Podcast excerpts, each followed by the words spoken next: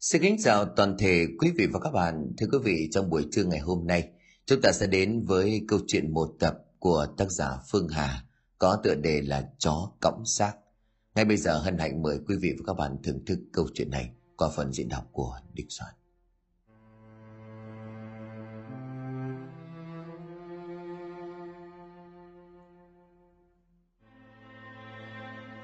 Điện dĩ thượng ba xào năm thước, tám thốn chắn, điện dĩ hạ ba thước bảy thốn, vị chi là ba quan tiền. Tiếng của thầy thư lại cất lên trầm ổn, mặt không chút cảm xúc. từ tinh mơ khi mà tiếng chống thúc siêu vang lên đầm mỹ, thầy thư lại đang ngồi chiếm trệ trên cái ghế bành do hai đứa gia đình khiêng ra từ nãy. Như bao mùa siêu thuế khác, công việc chính của thầy là tính thuế theo sổ điền Dân làng này đa phần là dân cùng đinh chữ bẻ đôi không biết. Vì lẽ đó thầy thư lại tính sao cứ y như vậy mà nộp. Cô tránh thì thuộc dạng rút nát dùng tiền mua quan vị. Tuy lúc nào cũng khư khư cái quạt giấy trên họa bài thư đường, đều bộ rất đạo mạo, nhưng chữ bẻ đôi không biết. Thành ra là việc tính toán thu chi đều giao hết cho thầy thư lại. Thành ra thầy thư lại cứ mặc sức kê lên mỗi nhà đôi ba đồng tính ra đến đận thuế thầy cũng kiếm được một khoản kha khá. Thật thế lại tin tục là túc năm nay tròn 49, thân hình phúc pháp khuôn mặt phì nộn với hàng dâu con kiến và cặp mắt lươn. Ở làng này nếu như thầy đồ thương là bậc trí giả đương thời văn hay chữ tốt nếu như cụ tránh là bậc quyền uy một tay che trời mặc sức tác oai tác quái thì tiểu trung vẫn thua thầy thư lại. Thầy thư lại này tính tình cực kỳ nham hiểm quỷ kế đa đoan và giỏi dối gạt người đời. Trong nhà nuôi gần trùng gia nhân ruộng đồng lên đến cả ba mẫu, thóc gạo chất đầy hai kho, trâu bò đứng chân chân trồng hai lán. Vậy mà đố đứa nào ăn được của thầy một cắc. Sa sản giàu sang vạn bội được thừa kế từ đời tiền nhân, qua bản tay tính toán của thầy đã phình lên gấp bốn. Và của thầy tin tục làm mót, cũng là một người đàn bà nham hiểm, tính toán chi ly, mua khi cuối vụ và bán khi giáp hạt, thành ra nhà đó được cả vợ lẫn chồng. Nhớ đợt năm mùi lũ lụt triển miên, như bao đám cường hào ác bá trong làng, gia đình của thầy thư lại gạo ăn không hết, phải đem ra nấu rượu vì sợ để mốc. Vậy mà khi quan tổng trấn xin cứu trợ từ triều đình về, gia đình tám người nhà thầy vẫn đem bao ra nhận phần, như bao mảnh đời khốn khổ, phải nhịn đói nhịn khát. Thầy Thư lại cũng là kẻ tâm cư, chẳng dạy gì mà làm chân tránh tầm, đứng mũi chịu xào, việc gì của quan cũng cho vời. Ngoài cái oai phong hách dịch thì kiếm chắc chẳng là bao. Thầy cứ ung dung làm cái chức này tính ra lại kiếm tốt. Nhưng hôm nay đây mới là ngày thứ ba, thầy đã vỡ bẫm. Ngoài mặt thầy vẫn giả bộ than thở vì đầy nắng đầy mưa, tính toán đến mỏi giã cả tay. Nhưng trong thâm tâm thì thầy mừng lắm, Mấy mấy canh giờ đã bỏ túi được chục quan, chưa tính việc thuế má nhà mình một xu chẳng mất. Trở lại với việc thu thuế thực tại, nghe tiếng của thầy thư lại cất lên, một người đàn ông trung tuần chắp tay rồi thưa, à, dạ bẩm thầy, xin thầy xét lại cho, chẳng phải mọi năm chỉ hai quan rưỡi. Thầy thư lại nhận ra kẻ dám hạch hỏi mình là ông bền, hàng xóm của nhà thầy thì cú lắm, đắm ngay cái quạt giấy xuống bàn thầy thư lại rồi hẳn học. Năm nay thiên tử xây thêm thư phòng, thế dân tăng lên mỗi đứa nửa quan.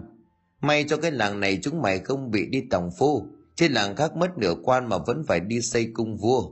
Mày còn hạch hỏi lằng nhằng để chậm việc quan, ông bẩm báo lên sức mày có chịu nổi không?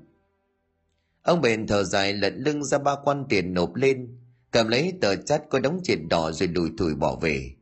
Số tiền ba con đó ông phải mũi mặt đi vay người bạn cũ ở làng bên, định dư giả nửa quan đem đi mua cho thằng con trai thằng thuốc và mấy hoa thịt lợn. Vì thằng bé đổ bệnh nặng. Về mà giờ đây nửa quan cũng chui tọt vào túi của thầy thư lại. Ông bền biết chẳng có làm được gì việc thiên tử xây thư phòng. Nhưng vốn là dân ngụ cư, thân cô thiết cô, ông chẳng muốn làm to chuyện.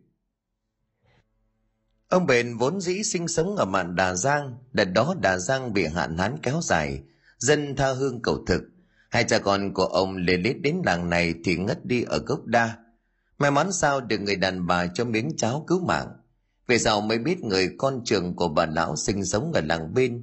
Vì cảm cái tình bạn học khi xưa nên đồng ý cho cha con của ông ở lại. Coi sóc dùm mộ phần tổ tiên. Vì ông ta hay đi buôn bán xa nhà.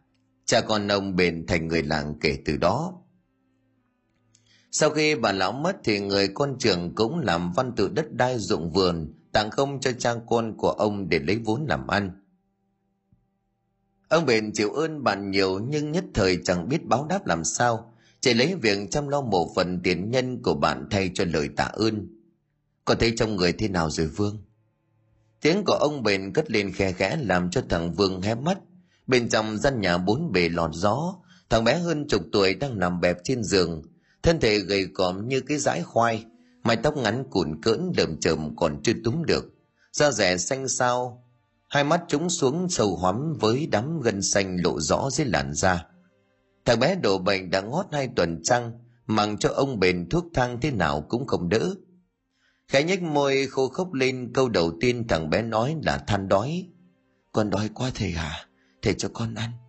Con nằm nghỉ ở đây, thầy đi nấu cho con nồi cháo nóng hai chữ cháo nóng như một sức mạnh tinh thần làm cho thằng bé khẽ hấp háy đôi mi.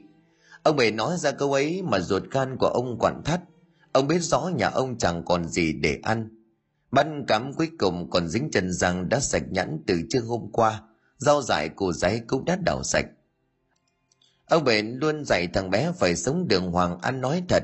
Vậy mà hôm nay ông phải phá bỏ lời người ấy dám lại mộng màn cho con, ông bền thất thểu đứng dậy bỏ ra ngoài hàng hiên rồi ngồi đực mặt. Nhà bền ơi! Có tiếng gọi khe khẽ bên ngoài hàng rào dâm bột kéo ông bền thoát khỏi dòng suy nghĩ muộn phiền. Ông bền chống tay đứng dậy uể oải tiến ra đến nơi người hàng xóm đang đứng. Người đàn bà hàng xóm nhìn điệu bộ thì thương tình bảo, siêu thuế đã nộp xong chưa? Nhà tôi mới xong thím ạ thế còn dư đồng hào các bạc nào không? Dạ thú thật với thím là hít nhãn, chẳng biết sống thế nào đây. Người đàn bà lận lưng ra một quan tiền rúi cho ông bền rồi nói, này, cầm lấy đông gạo cho thằng bé nó ăn, dư ra thì mua thóc giống đi, sắp ra hạt đến nơi rồi. Ông bền giật mình xua tay chết, tiền đâu mà thím cho cha con tôi hoài như thế? Bà đấu gạo với một quan lần trước tôi còn chưa trả, thật là không có dám nhận. Người đàn bà rúi vội vào tay của ông bền rồi nhỏ giọng tao ăn lậm tiền của con dâu tao đấy. Nhà mày bé cái mồm thôi. Cứ để đó khi nào có tiền thì trả. Thôi tao về kẻo chúng nó sinh nghi. Ông bền cầm sâu tiền trong tay. Trong lòng dấy lên nhiều cảm xúc. Ông nợ ơn bà hàng xóm quá nhiều. Nhưng trên hết sâu tiền này như là một sợi dây cứu mạng. Đã đánh vài giây, ông bền vội vã đi đông gạo về nấu cháo cho con. Bón cho thằng vương bồn tô cháo lớn đông bền vét nốt mớ lóng bóng trong nồi rồi lại bắt tay vào việc đan sọt, chuẩn bị cho chuyến đi bậy cá đêm nay. Để kể thêm về công việc này thì ông bền quả thật là một người cứng bóng vía. Việc đi chài cá ban đêm là một việc không phải ai đủ can đảm để làm. Thêm nữa, đó là dạo gần đây, khúc sông nơi ông bền răng câu thả lưới, bẫy cá bẫy tôm giấy lên tin đồn có mà chết trôi quấy quả. Việc tuôn đồn về cõi vô hình làm cho dân làng kinh khiếp mới xảy ra chưa lâu đúng ra là cách đây hai tháng trở về trước. Xã hội thời gian ấy bấy giờ chỉ được đo bằng tính cả trong đêm. Và nhân vật chính trong câu chuyện gặp quỷ cũng nằm sâu dưới mấy tấc đất. Đó là chuyện ông kháng gặp ma. Khi chưa có việc ấy, đàn ông trong làng này hay rủ nhau đi trải lưới răng câu theo tốp. Trong đám người đó, ông bền hay đi cùng ông kháng, ông hoạch và ông sắc bốn người chia nhau khúc sông hạ nguồn ngộp lặn từ lúc gà gáy canh ba đến tăng tảng sáng mới chia nhau ra về. Như thường lệ, sau khi kết thúc một đêm răng câu mệt rũ người ông kháng người lớn tuổi nhất trong đám, bàn với mọi người trong nhóm, sớm mai sẽ hẹn nhau ở đầu ngõ khi tính gà gáy thứ ba. Trước khi mà ông kháng còn dặn ông bền, nếu sớm mai có đi trước thì qua ngõ gọi ông đi cùng. Mọi người đều tán thành và thu xếp lưới cá sọt tre ra về trong tâm thế hân hoan, sẵn sàng cho công việc răng câu đêm mai. Chờ cho ba ông kia về hết ông kháng cũng định ra về. Sừng nhớ ra còn ba cái cần câu ếch chưa nhấc lên. Ông kháng tặc lưỡi xúc lại cái sọt sau lưng, cầm theo bó đuốc và con dao chấm cá, đoạn xăm xăm tiến ra bãi bồi tính thu nốt cần câu. Thời gian lúc đó đổ về cuối giờ xỉu nhằm ba giờ sáng con trăng trên tầng không vẫn hắt thứ ánh sáng bằng bạc soi rọi dải sông. Bao trùm không gian là một thứ ánh sáng lạnh lẽo tĩnh mịch. Chỉ có bóng ông kháng lầm đuối đi ở bãi bồi ị oạp tiếng sóng vỗ. Khi gần đến chỗ thăm câu thì ông kháng chợt cực lại. Trên bờ bãi bồi này có một cây sung rất lớn. Phía sau cây sung đó là một khoảng vườn trồng cây trái. Vốn là tài sản chung của làng, mảnh vườn đó là cấm địa cây trái trong đó cũng chẳng ai dám hái. Hầu hết chỉ là để cúng thành hoàng. Vậy mà dưới ánh trăng lờ mờ, ông kháng thoáng thấy bóng người lẩn nhanh phía vườn cây. Làng này có một luật bất thành văn, đó là kẻ nào phạm vào vườn cấm đều bị đánh cho chết. Mà người nào đó tóm được kẻ to gan đó thì sẽ được trọng thưởng. Ông kháng thì chẳng dám ham hố gì khoản tiền thưởng đó. Chỉ sợ kẻ nào đó say rượu lạc chân vào để đám trương tuần bắt được thì bỏ mạng, cho nên thương tỉnh lao theo. Mục đích là ngăn cản kẻ to gan đó kẻ oan mạng, nhưng khi lao vào lùm cây lại chỉ thấy một màu đen của đêm. Có một điều lạ là dù trăng rất sáng, nhưng cả khoảng vườn trống hoác lại tối om, tối đen như là đêm ba mươi, đứng cách một sải tay không thấy mặt người. Ông kháng cố gắng cất tiếng gọi nho nhỏ nhưng tuyệt nhiên chỉ có tiếng của chính mình trả lời trong đêm đen vang vọng đang chưa biết tính sao trần trong vườn có tiếng chân chạy huỳnh huỵch. Ông kháng quay mặt nhìn về hướng đó, tiếp tục tiếng gọi, nhưng không có ai trả lời. Rồi tiếng người nhảy xuống cái ao trong vườn um tùm liên tục. Bà ao ở cuối vườn thì không thấy một gợn nước, mặt ao vẫn bình yên với ánh trăng tỏa bóng.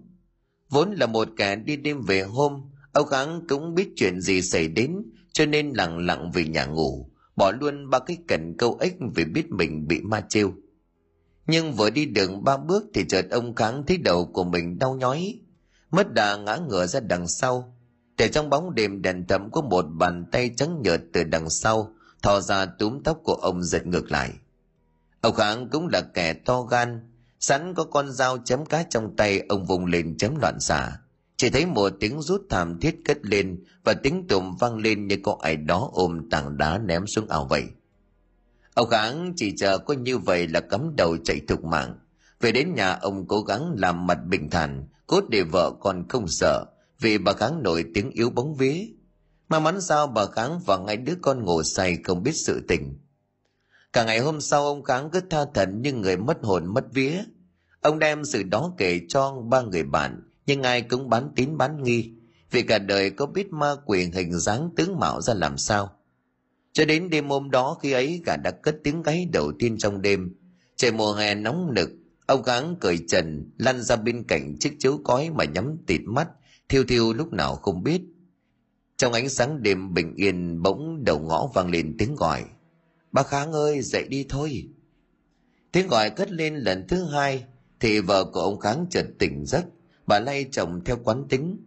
Ông ơi, dậy đi răng câu kìa, người ta gọi ở ngoài ngõ. Ông kháng ngu ớ choàng tỉnh dậy rồi rồi mắt cây xẻ giấc ngủ chưa tròn đêm đã sáng. Ngồi từ người một lúc, ông kháng vẫn ở trần như vậy. Chạy ra sân giếng lấy cái sọt tre, với lấy cái lưới cá và cầm theo con dao. Sau mọi thứ chuẩn bị sẵn sàng, ông lầm lối đi bộ theo hướng cuối làng, nơi mà mọi người hẹn nhau. Làng này khi ấy dân còn chưa đông trước và sau làng đều là những cánh đồng tít tắp. Nằm ở cạnh đường cái cho nên làng cũng là ngã ba, cầu nối tiếp giáp với các làng bên. Phía cuối làng, nơi có ngôi miếu cổ, có cây quéo cổ thụ, gốc to đến mấy người trưởng thành ôm không hết. Cuối làng, đoạn ra đồng cũng là nơi dẫn ra nghĩa địa của thôn này và thôn kế bên. Ở cạnh đó có một ngôi mộ táng chung dưới gốc cây. Cây cây ấy đến nay vẫn không biết là cây gì chỉ biết cả làng gọi đó là cây bụng chửa năm này qua năm khác nhiều người đi qua đó nhiều người đã sinh ra và lớn lên, nhưng không ai biết làng đó là ngôi mộ của ai, có từ bao giờ chỉ biết lũ trẻ khi chăn trâu, chăn bò gần đó tuyệt nhiên không dám tới gần, vì người lớn dọa có ma thành tinh. Về phần của ông Kháng, sau khi một mình đi bộ ra gần đến điểm hẹn mà không gặp một ai trên đường, mới cảm thấy có điều gì không đúng. Vừa đi ông vừa lẩm bẩm. Có ai là sao đêm nay chúng nó đi đâu nhanh như mà đuổi thế chứ? Đi hết đoạn đường từ ngôi miếu rẽ vào con đường dẫn ra cây bụng chửa phía trước – Ông Khang cứ có cảm giác ai đó đang đi theo mình. Ba bốn lần dừng lại quan sát, nhưng chẳng thấy gì mà ông kháng vẫn cứ chẳng sinh nghi rẽ vào con đường đất tứ om đi thêm một đoạn đã tới hạ nguồn con sông ông kháng đang tính xuống thuyền thả lưới thì bỗng nghe có tiếng nói lào xào tưởng là ba người bạn ông kháng cất tiếng gọi trong màn đêm, nhưng không có ai trả lời. Bỗng từ đâu một cơn gió thổi đến lạnh buốt cả người. Ông dùng mình tự hỏi tại sao mùa hè gió lại lạnh như vậy. Ánh trăng nhòe đi sau cơn gió. Ông kháng ngước mắt nhìn ra hướng nói, thì nhìn thấy một đứa bé trần trùng trục đang ngồi đạp nước ở mé bờ sông. Ông kháng chưa hình dung ra đứa bé nào trong làng có dáng người như vậy bởi lẽ trẻ con trong làng này bé nhất cũng đã 8 tuổi. Thêm việc nó lại cười chuồng, ngồi phịch nước ở mé sông thì quả nhiên là việc lạ lùng. Ông kháng cái tiếng gọi đứa bé đó không trả lời. Tò mò ông tiến lại xem con cái nhà ai, thì đột nhiên đứa bé đứng dậy bỏ đi. Này, mày là con cái nhà ai hả? Đêm hôm sao còn ra đây? Ông kháng vừa hỏi vừa đi theo. Bóng của đứa bé lúc nhanh lúc chậm cứ đi trước ông như vậy đi được một đoạn chưa nghĩ ra là con cái nhà ai. Ông gắng bèn dạo bước nhanh hơn cố đuổi kịp đứa bé ấy. Nhưng thế ông đi nhanh, nó cũng đi nhanh. Ông chạy, nó cũng chạy. Quá lạ hơn là dáng đi của nó cứ như là lướt theo gió, không nghe rõ tiếng bước chân. Người đuổi, người rượt một lúc đến gần gốc sông vườn cây đêm qua. Lúc này ông kháng hình như đã cảm nhận được điều gì đó cho nên dừng lại. Ông vạch quần đái một cái vào gốc sung vừa đái vừa chửi rủa cốt để dọa thứ tà âm đang quấy phá mình. Vừa đái xong ông lại thấy đứa bé trần chuồng đứng lấp ló sau gốc cây. Ông lại thấy nó thì biến mất, rồi lại xuất hiện phía sau ông như là đùa giỡn. Ông kháng chửi thề, rồi rút con dao chém cá ra nhẹ nhẹ đứa bé mà chém mạnh. Đứa bé biến mất mà không xuất hiện trở lại. Ông kháng nghĩ bụng của mình bị ma trêu, cho nên tính quay về nhà là hơn nhưng chuyện chưa dừng lại ở đó.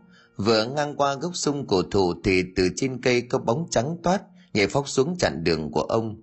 Dáng người nhỏ bé làn da trắng toát như là bôi vôi không trông rõ mặt. Ông kháng đi thì nó giật lùi. Ông cứ như vậy tiến đến chạy vòng vòng quanh gốc cây một hồi lâu.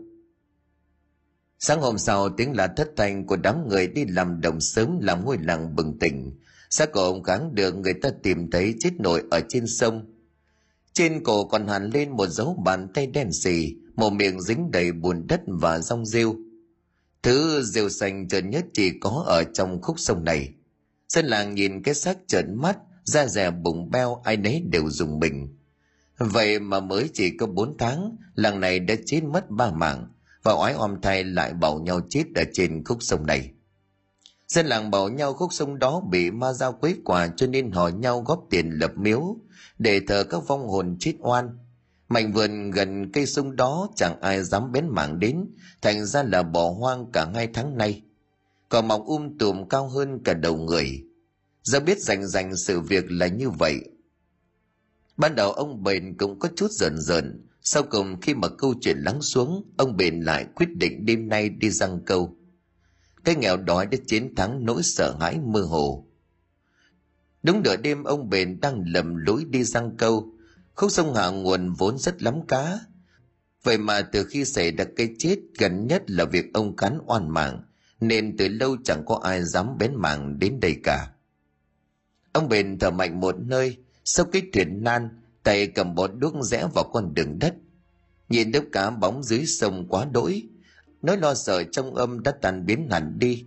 Ông bền hạ thuyền, ngồi lên và trèo ra răng câu ngồi nhẫn nha trên thuyền sẵn có cái điếu cày. Ông bền châm một mồi thuốc, rồi rít lên sòng sọc. Chậm rãi nhả ra một làn khói trắng đục. Ông ngả đầu ra đằng sau nhìn khúc sông hoang vắng, trong sắc trăng rồi lẩm bẩm. Cảnh đẹp thế này mà đứa thối mồm nào lại nói là có ma, rõ là vơ vẩn. Chờ thêm một lúc nữa ông bền mới bắt đầu đi kéo lưới. Là thầy cá quấy rất nhiều mà mấy thước dưới cứ nhẹ bẫng. Chẳng nhắc lên được thấy con tôm con cá nào cả. Ông bền đấy làm lạ, tiếp tục trèo ra giữa dòng và thả lưới. Nhưng đến lần thứ hai vẫn trắng tay hoàn toàn.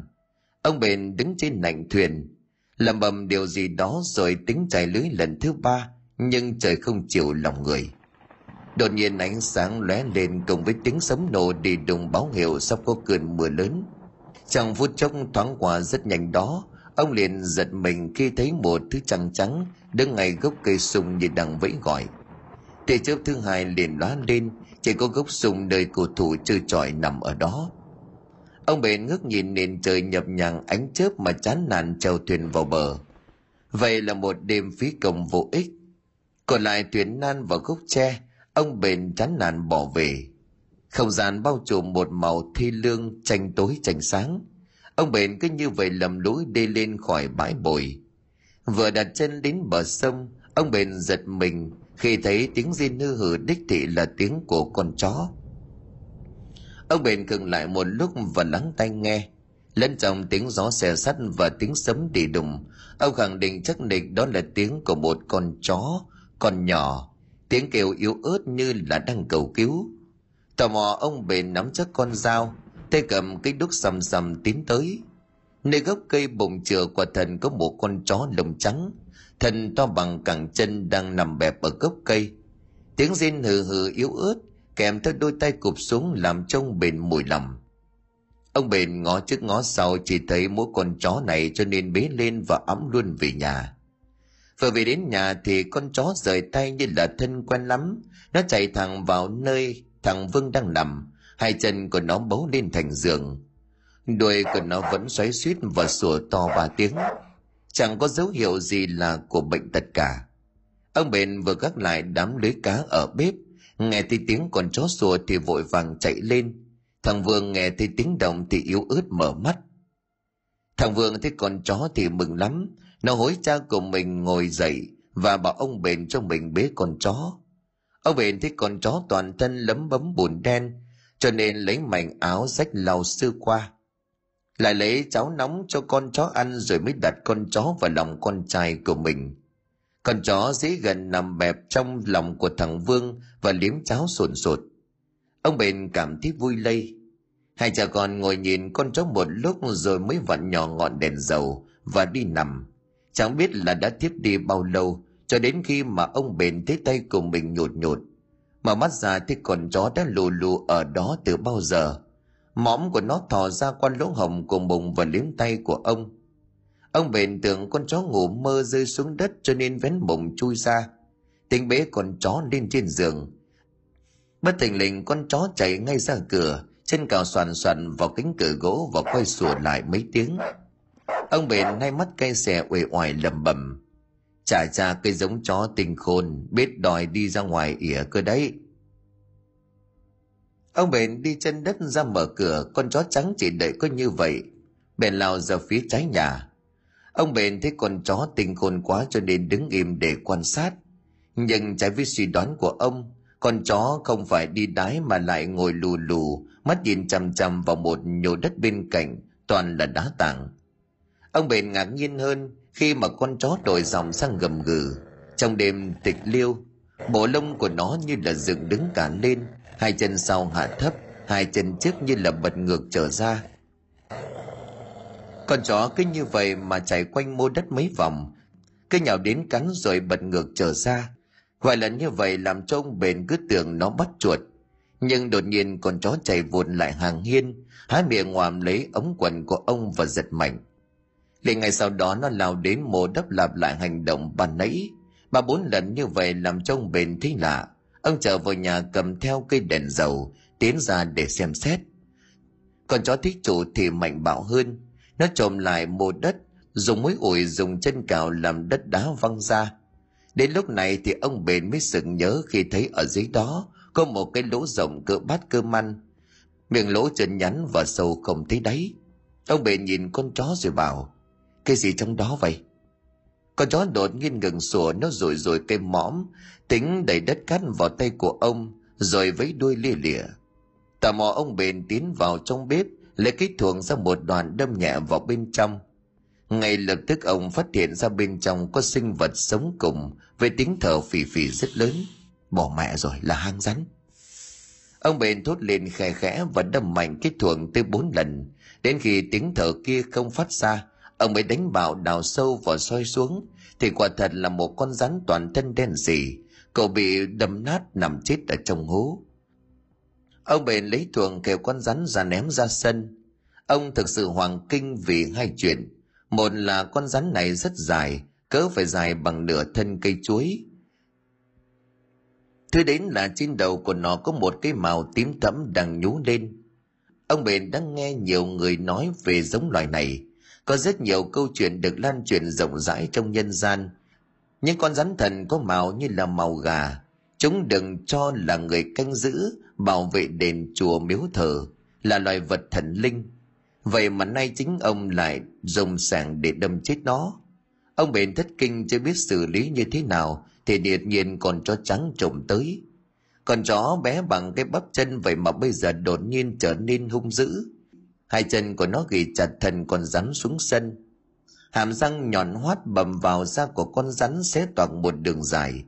Mặc cho ông bền gạt ra. Con chó cứ như thấy thiên địch, thang hồ làm tình làm tội con rắn đang nằm ngửa bụng. Cho đến khi thầy rắn đã bị phanh ra, ông bền lúc này mới thực sự kinh khiếp. Bên trong dạ dày của con rắn lộ ra một mớ tóc.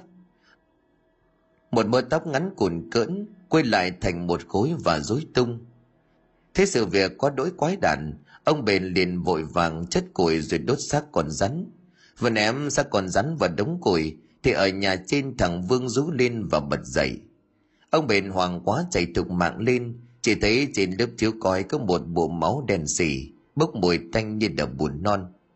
Ông bền bê thốc con lên, xoa lưng của thằng bé một lúc, rồi bế hẳn ra bàn uống nước lạ thay thằng vương lúc này sắc mặt trở nên hồng hào. Ấn đường sáng sủa chẳng có biểu hiện gì là bệnh nằm liệt giường.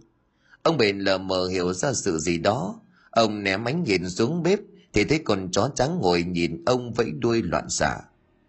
Ngày hôm đó, ông bền quyết định mua hẳn năm đồng thịt tươi về tầm bổ cho con.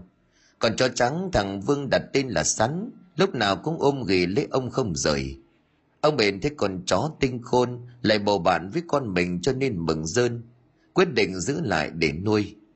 Cho đến một tuần trăng sau vì tuần trước làng này bắt người đi liên huyện xây tư dinh cho quan án ti, thành ra là ông bền đành phải gửi thằng vương cho nhà hàng xóm giúp. Hết hạn, ông bền một lần nữa chuẩn bị đồ nghề đi răng câu vì tiền bạc trong nhà cũng đã cạn. Đêm hôm đó, khi mà thằng vương đang ngủ say thì ông bền nhẹ nhàng vác đồ nghề, nhắm bái bồi mà tiến đến. Mới đi được nửa đường thì ông bền liền giật mình khi thấy tiếng sủa ở đằng sau lưng vọng đến. Ông bền liền quay người lại thì như đoán đúng. Con chó tiền sắn đã toàn hót chạy theo từ nhà. Ông bền liền xua tay lẩm bẩm. Sắn đi về với cậu đi để ông răng câu, mai có cá nướng ông cho sắn ăn chơi. Là thầy con chó vụt đến phía trước đứng cách ông một đoạn rồi sủa lên ra hiệu ông bền lắc đầu chầm chầm tiến theo bóng con chó tinh khôn. Lúc mà chuẩn bị quẹo vào con ngõ tiến ra cây bụng chửa, trời con chó ngoạm gấu quần của ông giật mạnh, chạy ngược về hướng cây sung, nơi có mảnh vườn mà ông kháng đã gặp quỷ. Ông bền bình sinh nào có sợ quái âm, nhưng từ lúc thấy bạn mình chết nổi ở đó ông cũng hơi hậm rột. Nhưng nhớ lại hành động của con sắn đêm nào ông bền biết nó cố tình kéo mình đi là an hẳn có nguyên do. Ông nắm chắc con dao ở trong tay, ông bền trong đuốc và xăm soi đi theo bóng của con chó. Nơi gốc sung cổ thụ đó, con rắn đang cầm lưng với thứ gì? Ông bền tò mò tiến lại, tròn khoảng đất rồi cắm cây đúc xuống đoạn căng mắt để quan sát. Thế con rắn như đào bắt được vàng, ông bền cũng quỳ xuống dùng tay kéo đất theo nhưng hỡi ôi, vàng đâu chẳng thấy. Dưới lớp đất mềm dưới gốc sung, ông bền á khẩu khi thấy một cái sọ người nằm trình hình ở đó. Ông sợ đến nỗi ngồi xa mất một lúc lâu mới tỉnh lại. Ông nhìn cái sọ người đã màu nâu xám xìn lại nhìn con chó rồi lẩm bẩm. Mày muốn tao táng lại bộ cốt hả sán? Còn sắn đứng đó chốc hai hàng chân sau, lè lưới rào với đuôi lên loạn xạ. Ông bền cũng thở dài và chắp tay khấn tôi là nguyễn trung bền người làng vạn thọ. Này chúng tôi vô tình gặp nhau, âu cũng là cây số. Tôi không biết là người nằm dưới này là ai, cũng chẳng biết xưng hô thế nào cho phải phép. Nhưng mà xin cho tôi hốt xưng lên, táng lại cho đàng hoàng. Đừng có nằm ở đây mà tội nghiệp. Vô tình gặp nhau, chẳng có hương hoa đèn nến, nên có cây đuốc này chứng minh cho lòng thành. Xin cho tôi đừng hành sự. Nếu người nằm dưới này đồng tình, xin làm bó đuốc này rực lên ba lần cho tôi biết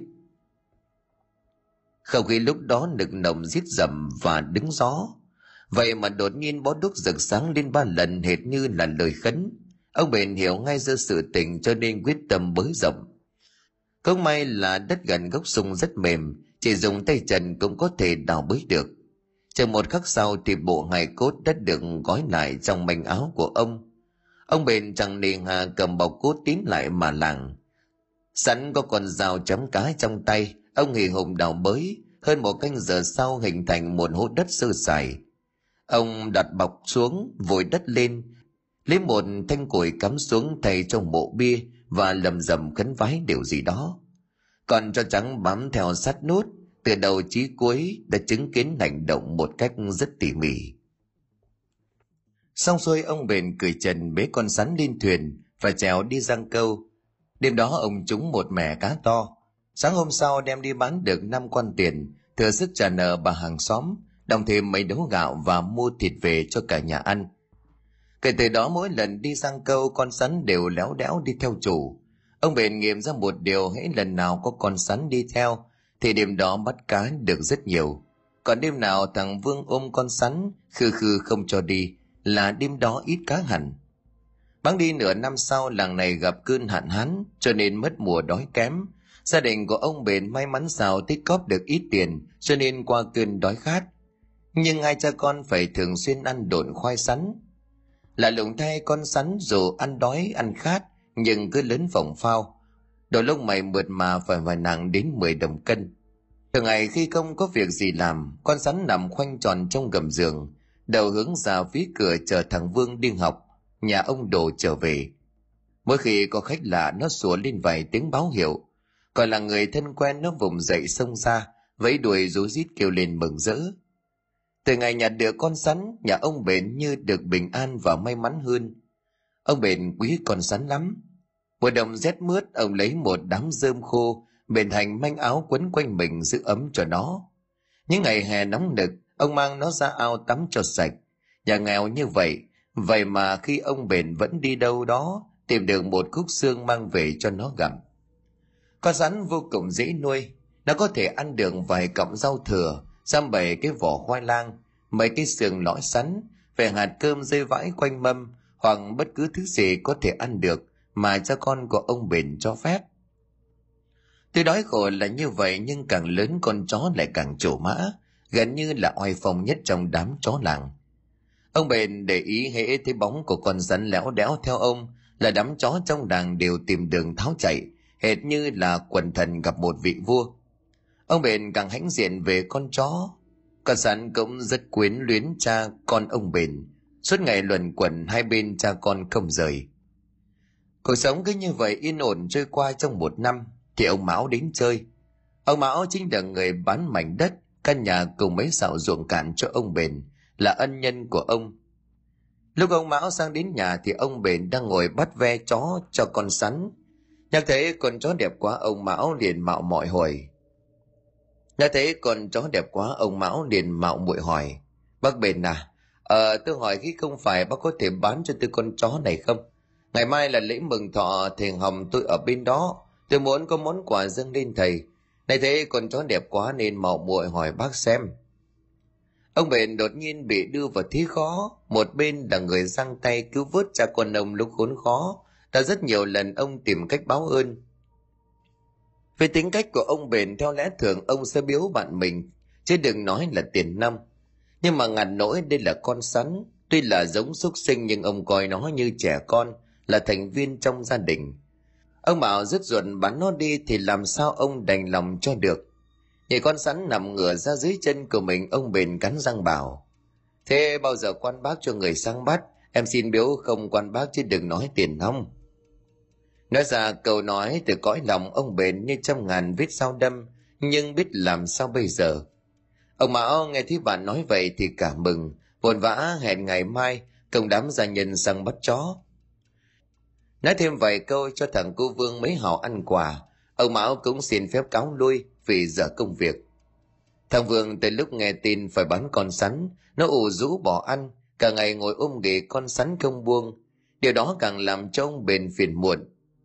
Đêm đó trôi qua rất dài, hai cha con ông bền ngồi vút ve con chó mà trong lòng cảm thán khôn nguôi. Ông bền xoa bộ lông trắng như cước của nó rồi thủ thỉ. Sắn à sáng mai ông mão sang bắt con về nhà cụ cử.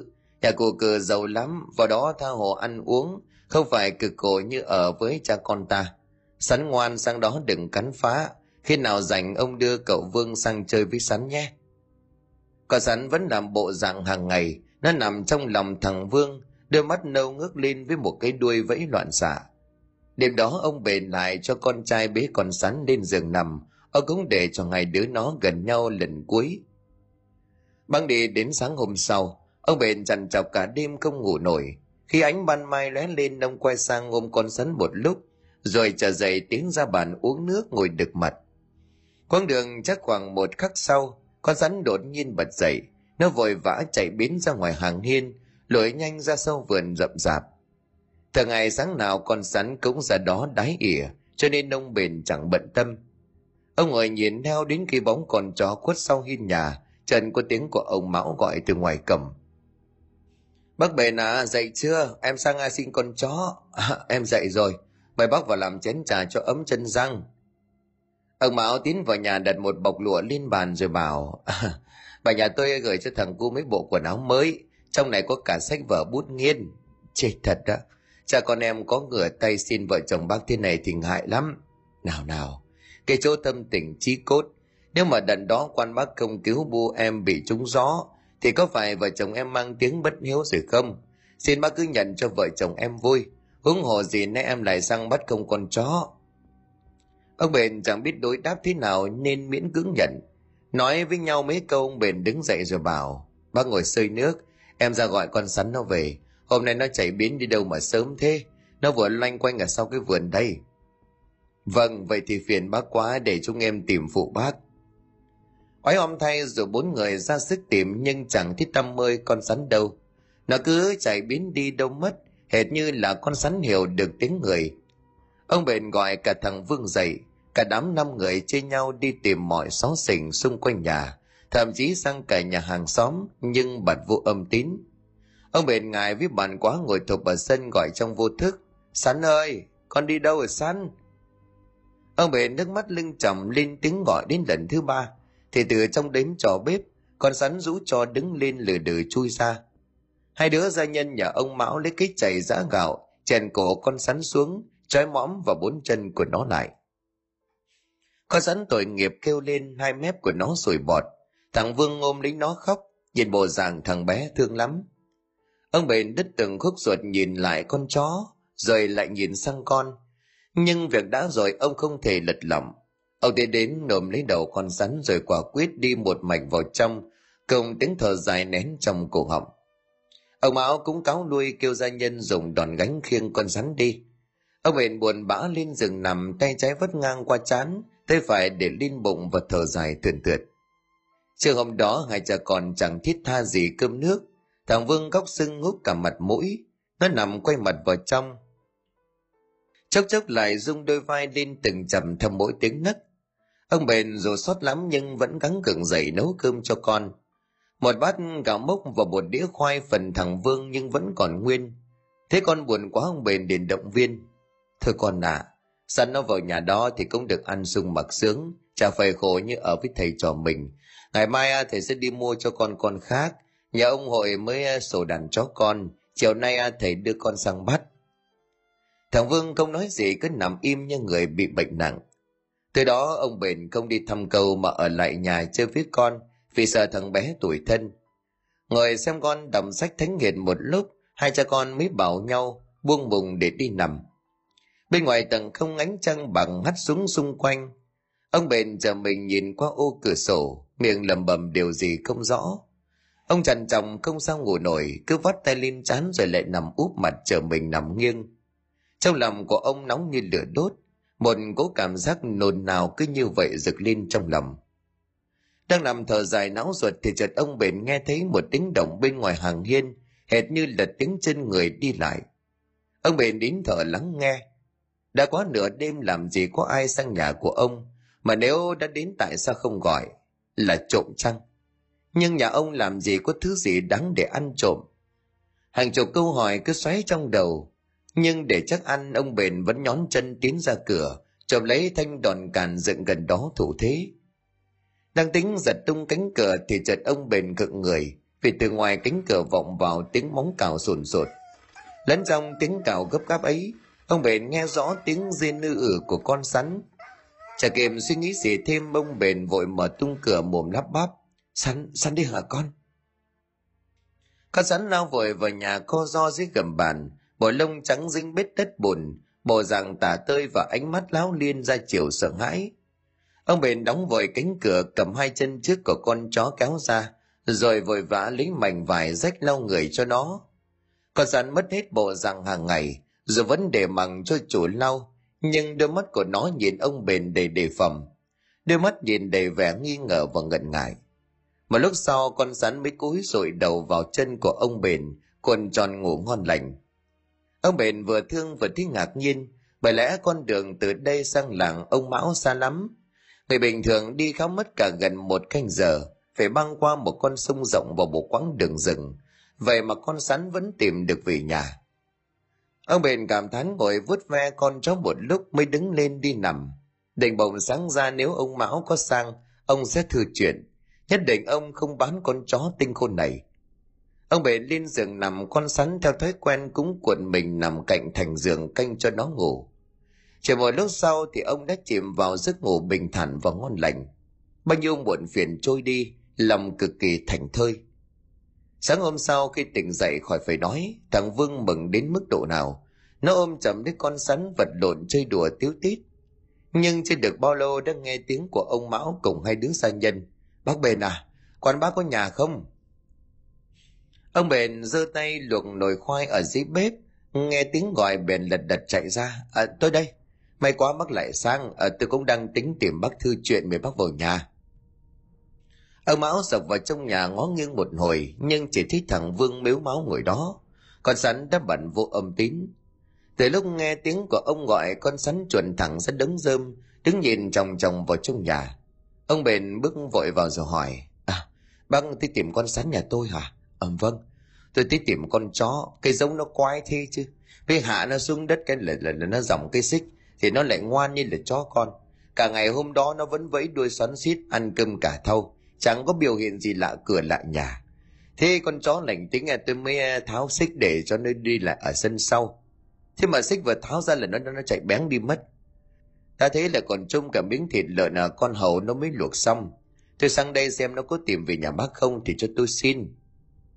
Ông bền dưng dưng nước mắt kể lại câu chuyện rồi bảo tôi xin à, bác hiểu cho. Con chó này nó cứu tôi một lần ắt loài vần có tính linh tôi thì tôi khó nghĩ quá thế nhưng mà hiểu ra nỗi lòng của bạn mình ông mão vốn là người đức độ ông cây xẻ sống mũi rồi bảo đến con chó nó còn hiểu tình nghĩa không lẽ tôi còn không bằng con chó?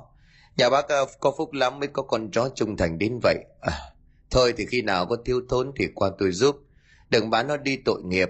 Rồi sao thì mình cũng là chỗ tâm giao tiền bạc à, đừng có xem nặng quá. Thôi chào bác tôi về kẻo nhớ việc mừng thọ. Vậy là con rắn lại được ở với cha con của ông Bền. Bắn đi hai năm sau cậu Vương đã đỗ kỳ thi hội. Theo ông Đỗ Dương lên tận Kinh Thành chuẩn bị kỳ thi đình tổ chức đầu năm sau. Phúc đức cho ông Bền làm sao khi có người con trai học hành rất giỏi, tính cách cưng trực nổi danh một vùng.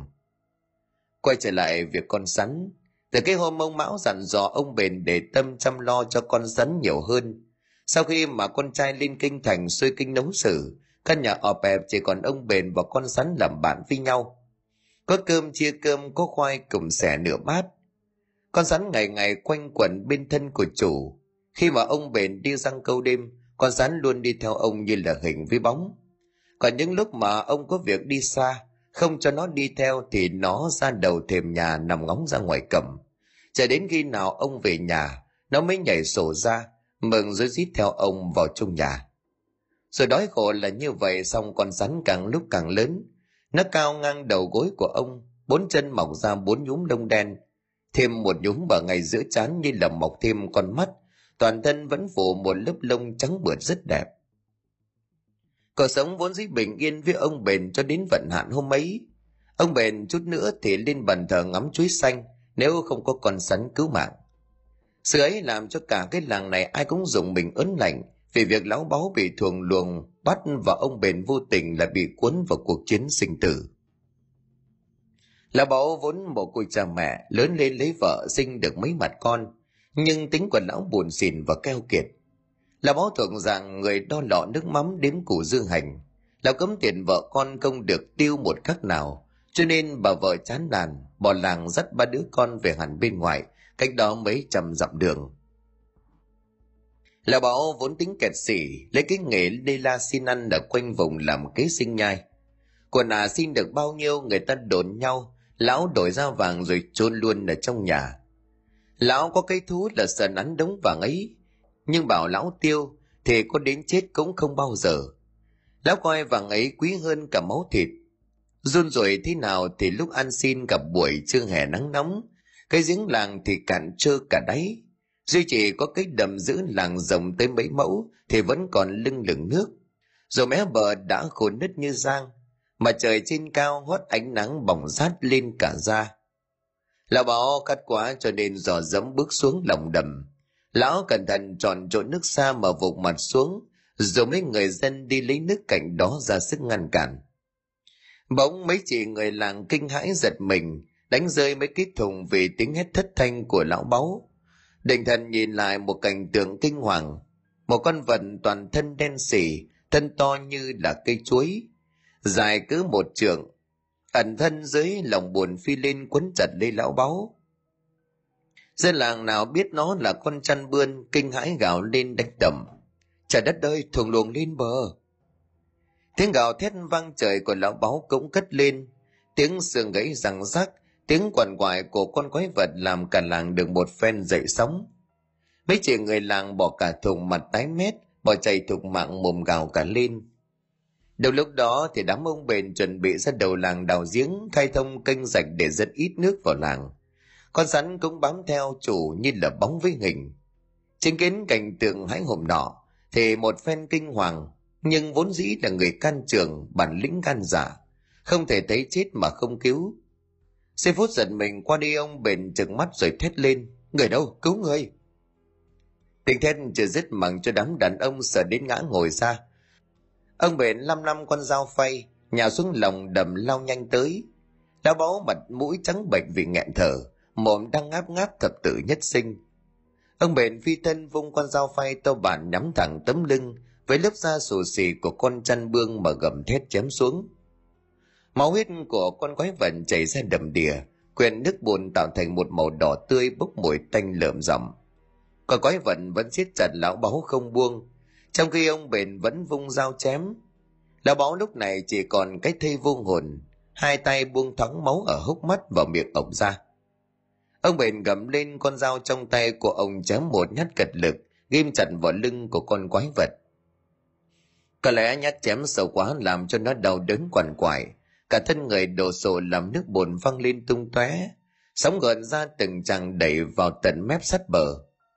Con sắn cũng sủa theo trợ chiến. Tưởng rằng việc đã xong, ông bền ngồi phịch xuống vì toàn thân đã mệt mỏi, tứ chi tựa hồ vô lực. Nhưng chín giây phút mất cảnh giác đó, ông bền không ngay án tử đã treo trên đầu của mình. Nhà như chớp còn trần bường tưởng đã chết, đột nhiên phi người, há mồm cắn chặn vào bắp chân của ông ông bền ngã ngửa ra sau rú lên một tiếng. Ngay lúc đó con sắn không kịp sủa một tiếng, nó nhảy bổ vào cắn cổ con chăn và dính điện hàm răng vào đó, như không bao giờ muốn nhả ra nữa. Con chăn quần mình cuốn chặt lấy thân của con sắn. Chỉ bằng một cú xiết, nó làm cho con sắn gãy đôi xương sống. Móng con sắn vẫn cắn chặt vào cổ con chăn. Hai bên mép của nó ứa ra hai dòng máu và ở lỗ hậu môn lòi ra cả một đống phân ông bền trong cơn đau đớn thấu xương. Vẫn bình tĩnh móc ra con rào chém cá hay đeo ở bên nông, nghiến răng cầm lên rồi nhắm vào đầu con chăn bổ mạnh. Hết bộ mang theo một nỗi căm hờn làm đầu con chăn toát ra, máu tươi ẩm ra phun đầy mặt. Con chăn quằn quại được một lúc, nó mềm nhũn ra và bất động. Ông bền cứ để máu ở chân chảy ròng ròng. Ông gào lên gọi mọi người. Đám trẻ đình lúc này mới nhào tới cố gắng gỡ con sắn ra khỏi con chăn. Ông bền quên cả đau kỳ chặt con sắn vào trong lòng và gào lên. Nhìn thấy con chó trung thành bê bít bùn cơ thể mềm oặt mắt nhắm nghiền, ông bền biết rằng nó đã chết. Ông bền gục mặt vào tấm thân con sắn, rồi khóc lóc thấu trời. Sắn ơi là sắn, sao lại chết thế này hả con? Có tiếng ai đó thốt lên. Con chó nó chưa chết ông bền ơi ông bền ngẩng đầu lên thấy đôi mắt con sắn mở ra và chớp. Ông bền mừng quá mừng cho chơi bắp chân còn dòng dòng máu. Ông ôm con sắn chạy vội về nhà thầy lăng huân. Nhà thầy cứu con sắn một mạng. Dân làng vì cảm thương con chó có nghĩa cho nên góp tiền chữa chạy. Sau khi nghe ông đồ thương bảo đó là con chăn bương, chứ chẳng phải là thuồng luồng, dân làng hỏi nhau khiêng con quái đi, xẻ thịt đánh chén. Ai cũng khen con chó quá khôn nhưng không ai tin rằng nó còn có thể sống thêm được vài ngày. Nhiều người bảo ông bền đem con chó ra mặt thịt kèo để nó chết uổng phí của trời. Chỉ riêng ông bền không nghĩ vậy. Ông luôn tin rằng con rắn ra sống cùng ông, và nếu chẳng may nó chết, ông sẽ đem chôn nó như một con người. Khoảng hai tháng sau, với sự chăm sóc của ông, con rắn đã bình phục trở lại. Tuy nhiên vì xương sống của nó bị gãy, cho nên hai chân trước hoàn toàn bị tê liệt toàn bộ cử động đều phải dựa vào chân sau. Cây giống tình khôn còn rắn sau khi khỏe lại thì bắt đầu học đi, chỉ mấy tháng sau đã đi nhanh nhẹn. Và oái oăm tay nó đi bằng hai chân sau như người và đi nhanh không kém những con chó bình thường.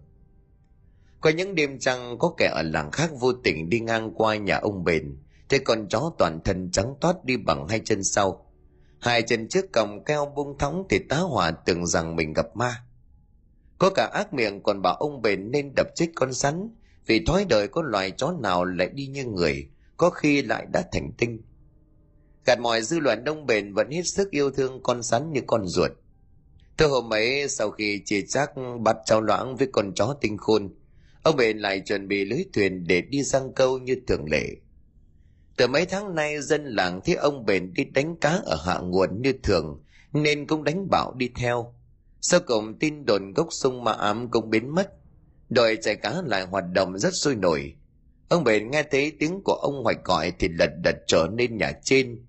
Ông xoa đầu con sắn thủ thỉ. Sắn ở nhà, ông đi chải cá, về có cá ngon ông nướng cho sắn ăn. Đoàn tất tả đi ngay. Con rắn chờ cho chủ của mình đi rồi bèn đứng dậy nhảy lò dò đến sát bên cửa sổ. Mắt đầm đầm nhìn sang bên nhà thầy thư lại, nhưng nghe ngóng điều gì bên kia nhà thầy thư lại một thảm cảnh đang diễn ra. Con hầu gái nằm đó 16 tuổi đang nằm liệm đi trong buồng. Bên gian nhà chính tiếng của bà thư rít lên. Nhục nhã xấu hổ chưa? Lão nhân lúc tôi không có nhà lén phén với con hầu phòng nó đáng tuổi con tuổi cháu của mình có khốn nạn không chứ? Thầy thơ lại đang tái mét mặt mày chẳng biết nói sao. Con hầu gái năm nay 16 đã sớm trổ mã thầy tôi lại nhân lúc vợ đi vắng, đã bảo con hầu lên đấm lưng rồi chút thuốc mê để ngựa ra tính cứng bức. Việc chưa thành thì bà thư lại đột ngột trở về nhà bắt gặp. Mà sao đêm nay gia nhân đi cấy sáng trăng, cho nên việc động trời này chỉ có một mình bà biết. Tiếng đánh yến tiếp tục cất lên, đến mức thầy thư lại phải van xin. Tôi xin bà đừng làm ẩm lên, kẻo chúng nó biết thì chết. Tôi chót giải tôi xin bà bà mà làm ẩm lên những cái chuyện này đồn ra thì còn mặt mũi nào sống ở cái đất này? Thế vợ xuôi xuôi, thầy thư lại nảy ra một ý định cực kỳ ác độc. Tôi có tội tôi xin bà cho tôi. Cũng tại con ý thổ tàn nên nó quyến rũ tôi. Tôi giết nó để tạ tội với bà. Giết nó rồi ném đi đâu? Xử lý không còn thì phiền hà về sau. Đem sang bên nhà thằng bền chôn tạm xuống. Mai mình đi báo quan tống cổ nó vào tù. Thì cái mảnh đất nhà nó chiếm cũng dễ. Phải trả mấy lần muốn lập mưu chiếm đất bà thơ lại đổi từ giận dữ sang sung sướng. Quả thần bà dắp tâm chiếm mảnh đất của ông bền đã mấy lần nhưng chưa thành. Nhân dịp này bà phải chiếm bằng được, bà vội nói. Ông vào bếp lấy sợi dây thừng ra đây, làm lẹ lên. Nếu mà tỉnh lại là mệt tách. toàn đồng quay sang nhìn con hầu gái đang liệp đi vì thuốc mê mà gầm lên. Con đi chó thối thây, đồ mèo mà cả đồng lẳng lơ, mày chết cũng đáng. Có trách thì cũng đừng trách bà mày thầy tôi lại nhanh chóng trở lại, trên tay là một cuộn dây thừng dài cứ một trượng lão nhìn vợ khẽ gật đầu, đặt cuộn dây thừng to bản lên chiếc bàn gỗ, rồi rất nhanh hình thành một cái thòng lọng. Bắt đầu tròn vào cổ con hầu gái, đầu bên kia ngay vợ chồng lão nhanh chóng qua sàn nhà, rồi nghiến răng dùng hết sức kéo mạnh. Tiếng dây thừng cò vào thanh xà gồ, phát ra những tiếng âm thanh giạt giạt cực kỳ chói tai. Có lẽ thuốc mê của lão lăng tàu không đủ mạnh Họ cảm giác đau đớn tột cùng khi sợi dây thừng nghiến chặt cổ, làm cho con hầu gái tỉnh lại. Con hầu gái điên cuồng dãy đạp, hai tay đau đớn cào vào cổ, mắt trần trừng đang dần lồi tướng ra. Cổ họng phát ra những thanh âm đứt quãng. Hai vợ chồng ác nhân mỗi người bám dây kéo mạnh khiến chỉ vài giây sau, con hầu gái giật giật lên vài cái rất mạnh, rồi buông thõng hai tay mất trận trừng chết tươi tại chỗ bà thơ lại nhìn cái xác đang khẽ xoay tròn lủng lẳng trên sàn nhà. Từng tiếng gọt kẹt khẽ vọng ra mà hoảng hốt. Bà quay mặt lại nhìn chồng đang thở hồng hộc rồi nạt, nhanh lên, quấn nó vào manh chiếu rồi đem chôn ở sau vườn nó đi. Hai kẻ ác nhân hạ cái xác con hầu rồi làm đúng theo kế hoạch, chôn tạm cái xác ở bãi đất sau nhà ông bền. Cả hai về nhà như chưa từng có chuyện gì xảy ra mà không hay biết từ phía liếp của cửa sổ có một cặp mắt đỏ ngầu đang theo dõi nhất cử nhất động. Về đến nhà nghe vợ cằn nhằn một lúc mới được yên thân. Hai vợ chồng thầy thư lại bảo nhau đi nằm. Đền bồng sáng mai sẽ sang trình cụ tránh để vu vạ trông bền tội giết người phi tang. Chỉ cần có thế mảnh đất và mấy rào ruộng cạn trước sau gì cũng về tay vợ chồng thầy. Lúc ấy là tầm nửa đêm, chẳng biết đất thiếp đi bao lâu chợt thầy thư lại lại nghe có tiếng xoẹt xoẹt như tiếng ai đó đang quét lá khô vọng lại. Cạnh cái cửa sổ của vợ chồng đang nằm. Thầy thư lại nhớ cặp mắt cây xè vì ngủ chưa đủ giấc. Ngó ra lỗ thông gió vì thấy trời vẫn còn mở sương, chứng tỏ là chưa sáng hẳn trong tay ngồi tựa lưng vào thành giường, thầy thư lại ngoái nhìn ra hướng cửa sổ đốc buộc chặt rồi lau bầu trong miệng.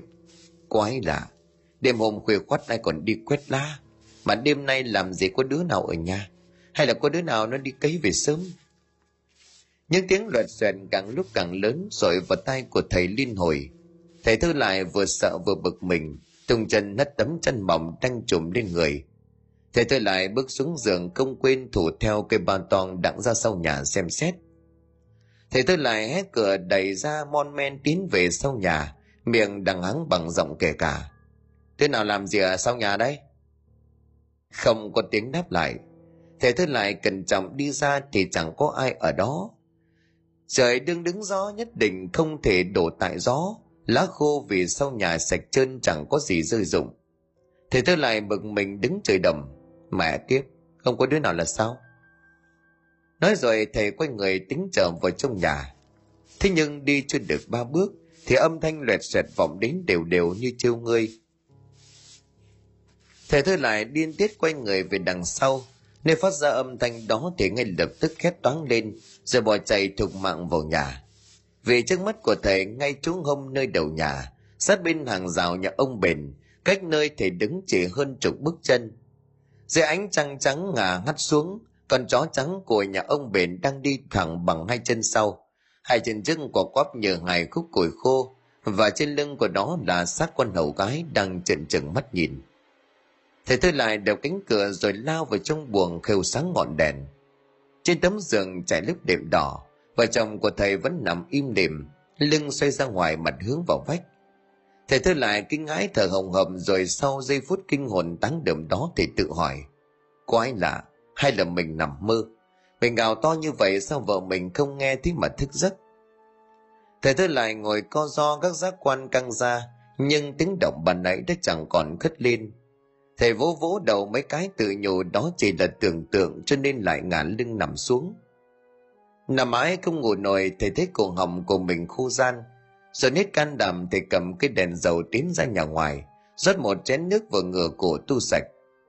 Nước trôi trôi quá nửa cổ họng, lộc ánh mắt vô tình nhìn ra cửa sổ cạnh bàn thờ. Thầy thất kinh suýt nữa chết rằng về cảnh tượng trước mắt. Bên cánh cửa sổ mở toang đón gió lùa từ vườn sau cho mát con chó trắng quái thai đang bám hai chân trước lên cửa sổ. Hai mắt của nó sáng rực trong đêm tối nhìn thấy chồng chọc. Và khuôn miệng với hàm răng trắng ngợn nhe ra như đang cười với thầy. Tiếng gào của thầy thứ lại làm cho mụ vợ bừng tỉnh. Thầy liền trần trừng hai mắt ngồi bật dậy, hóa ra đó là gặp ác mộng. Làm cái gì mà nửa đêm ông gào tướng lên như vậy? Có cho ai ngủ không à? Thầy tôi lại hít nhìn vợ rồi lại nhìn căn phòng lúc này vẫn sáng ánh đèn dầu, rồi nhìn lại mình, quả thần chỉ là một giấc mơ. Bà bà rót cho tôi cốc nước nước ấm nha, tôi thấy lạnh cống cả ruột gan. Bà thơ lại ầm mờ trong cổ họng rồi đi ra ngoài, một lát sau mang vào cho chồng một cốc nước trẻ bốc khói nghỉ ngút. Hơi ấm chưa xuống quá nửa cổ họng thì thầy thơ lại tiếp tục run lên bẩn bật, phải nghe tiếng chó chu bên kia hàng rào nhà ông bền. Đây đây bà thấy chưa nó đây. Nó nào, nó là ai? Ông lại tư tưởng đến con đĩ thổ tà nào hả? Không không, tôi sợ quá bà gà. Nằm trằn trọng đến sáng cũng không thể ngủ được, dù cơ thể mệt rũ, nhưng thầy thư lại vẫn đi báo cụ tránh chốc nát ông bền. Ông bền khi ấy đang ngồi cỡ mớ tôm cá cùng con sắn, nhạc thầy đầm lích lác cũng rất đông dân làng kéo đến. Đi đầu là cụ tránh và thầy thư lại sộc vào nhà, thì á cầu ngã ngồi ra nhất thời chưa hiểu sự tình. Hai tên lính lệ tính cô cổ của ông bền điệu ra mảnh đất sau nhà, nhưng thấy con sắn cầm gửi trực cắn cho nên nấn ná, Cơ tránh liền gắt. Khoan đã, chứ mày đi theo thầy thư lại đây. Thế bảo là tận mắt thích cái thằng này nó giết người chôn xác, nếu quả thật thế thì gô cổ nó liên quan cũng chưa muộn. Thầy thư lại xăm xăm dẫn đầu dân làng ùa theo như ông vỡ tổ nhưng nơi một đất điểm qua, hai vợ chồng chôn cất chẳng có cái xác nào. Chỉ có mấy dấu chân con chó đào bới và một bãi cứt to bằng cái tô đừng nằm cạnh đó lù lù, bốc lên mùi thối khắm. Thầy thư lại á cầu mồm miệng méo sạch, ông đổ thương nghiêm mặt nói thầy cụ. Rõ ràng làm gì có cái xác nào. Thế theo luật làng này, thầy phải đền bù danh dự cho nhà thằng bền mười quan. Phải nòng ra đánh thêm ba chục roi làm gương cho kẻ khác. Chứ mày đâu, y án cho tao ông đổ thương này có con làm quan thượng thư trên kinh, lâu lâu mới về làng chơi vô tình bắt gặp việc này. Vì thế thể thư lại thoát không nổi trận đòn. Sau khi đền bù đúng số tiền theo lệ làng thể thư lại bị nọc ra đánh cho tóe máu mông. Đau đớn để hai đứa gia nhân dìu về. Thầy căm hờn ném ánh mắt nhìn lại ông bền, nhưng ngay lập tức lại gặp điều cười ma quái của con sắn điều cười hệt như là trong giấc mơ đêm qua tự nhiên có số lượng lớn quá. Ông bền sừng nhớ đến lời hứa với bộ hài cốt hôm nào. Ông vội bỏ tiền xây cất ngôi mả hoang, thành một mộ đá khang trang hương gói nồng đượm. Mộ vừa xây xong thì nghe tin vợ chồng thầy thư lại thất cổ chết trong buồng. Bên trên giường có một thi thể gần giữa nát, nhưng vẫn đủ nhận ra đó là người hầu gái mất tích năm ngày trước. Băng đi đến kỳ thi năm ấy, cậu vương độ chức trạng nguyên đựng vua ban áo mão châu báu ngựa quý và tư dinh. Sau khi ấn định ngài làm quan, vua sai đoàn xe ngựa với võng lỏng thanh thang, ba chục người hầu đưa cầu về làng vinh quy bái tổ. Sự khẩn thiết xin thế nào, nhưng ông bền vẫn quyết chí ở lại. Cực chẳng đã cậu vương bèn cho xây cất căn nhà mới cho cha, để ông bền thế là hết khổ. Băng đi 18 năm sau, cho đến tháng 2 năm canh dần, ông bền bị một cơn bạo bệnh rồi qua đời cậu vương tức tốc từ kinh thành phi ngựa về. Hôm được cố quan tài đi chôn trời mưa tầm tã, nhưng dân làng đưa đi rất đông. Dân làng ai cũng khóc như mưa, không mấy ai để ý trong dòng người đông đúc đó, còn sắn cũng có mặt. Con sắn đã già lắm, toàn thân ướt như chuột lột chết run lẩy bẩy. Cố nhảy lò cò trên đôi chân tèo thóp lên lòi giữa dòng người than khóc rứt mướt trong đám tang không ai hình dung ra được con sắn có thể đi theo đám tang ra tận nghĩa địa, nơi chôn cất chủ của mình. Và sau đó bằng cách nào nó lại tự lết về nhà. Cho đến khi trời tối thắp đèn lên, cả vương tìm thấy nó nằm sâu trong gầm giường. Bộ lông ấy còn nằm ướt và đôi mắt buồn rầu khó tả. Cứ nhìn đi đâu đó, như hướng về một cõi nào mơ hồ. Sáng hôm sau, cúng cơm cho cha xong, vợ chồng của cậu vương gọi con sắn ra cho nó ăn nhưng không thấy nó nằm ở gầm giường nữa. Con rắn đã lên ra đầu thềm từ khi nào, nằm quay đầu ra cổng ngóng chờ xem một ngày nào đó liệu ông bền có trở về. Cả vương khóc dấm dứt bế con rắn vào nhà, vỗ về và dỗ dành cho nó ăn. Nhưng mà tuyệt nhiên con rắn không đụng vào bất cứ thứ gì. Cả vương đem bát cháo thịt, những thứ mà ngày thường con rắn vô cùng thích ăn, nhưng nó quay đầu đi chỗ khác. Cả vương đặt nó trở lại gầm giường nhưng con sắn không chịu nằm yên, lại lết ra đầu thềm nằm ngóng ra cầm. Kiên trì chờ đợi và im lặng như một mô đất. Sau hơn một tuần lễ, con rắn nhịn ăn, nó gầy rạc đi. Cả nhà bần cúng tuần cho ông bền. Nhưng ngày nào cậu vương cũng để tâm và dỗ dành, hy vọng nó ăn một chút, nhưng nó không màng. Sau một buổi sáng tình mờ chỉ còn đầy sương và xe lạnh. Vợ chồng của cậu vương và hai đứa con ra nghĩa trang thắp nhang và đặt tấm bia lên mộ của cha mình tất cả mọi người đều kinh ngạc đến mức không còn tin nằm mắt mình. Có rắn nằm chết trên mộ chủ từ bao giờ. Hai chân chất trồm lên, ôm lấy ngôi mộ. Hai chân sau như đang quỳ. Cơ thể của nó đã cứng đơ, đôi mắt nhắm nghiền thanh thản, nhưng dường như còn hơi ươn ướt. Cậu vương kêu gào thảm thiết, cậu ôm con rắn trở về nhà, đóng một cái hòm gỗ, khâm liệm con rắn tử tế và chôn nó dưới chân mộ của cha mình cậu cắm mấy nén nhang lên ngôi mộ bé nhỏ, lòng miên man nghĩ ngợi. Khi ấy trời đột nhiên tạnh mưa, nắng chăn hòa chiếu xuống ngay đấm mộ mới đắp. Trên tấm mộ bia đá tảng khuôn mặt hiền hậu của ông bền, nét mặt của ông như giãn ra và đang mỉm cười thanh thản.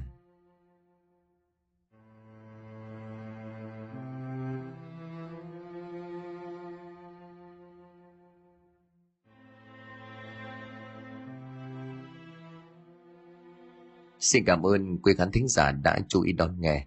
Xin kính chào, tạm biệt quý vị và xin hẹn gặp lại quý vị và các bạn trong những câu chuyện tiếp theo.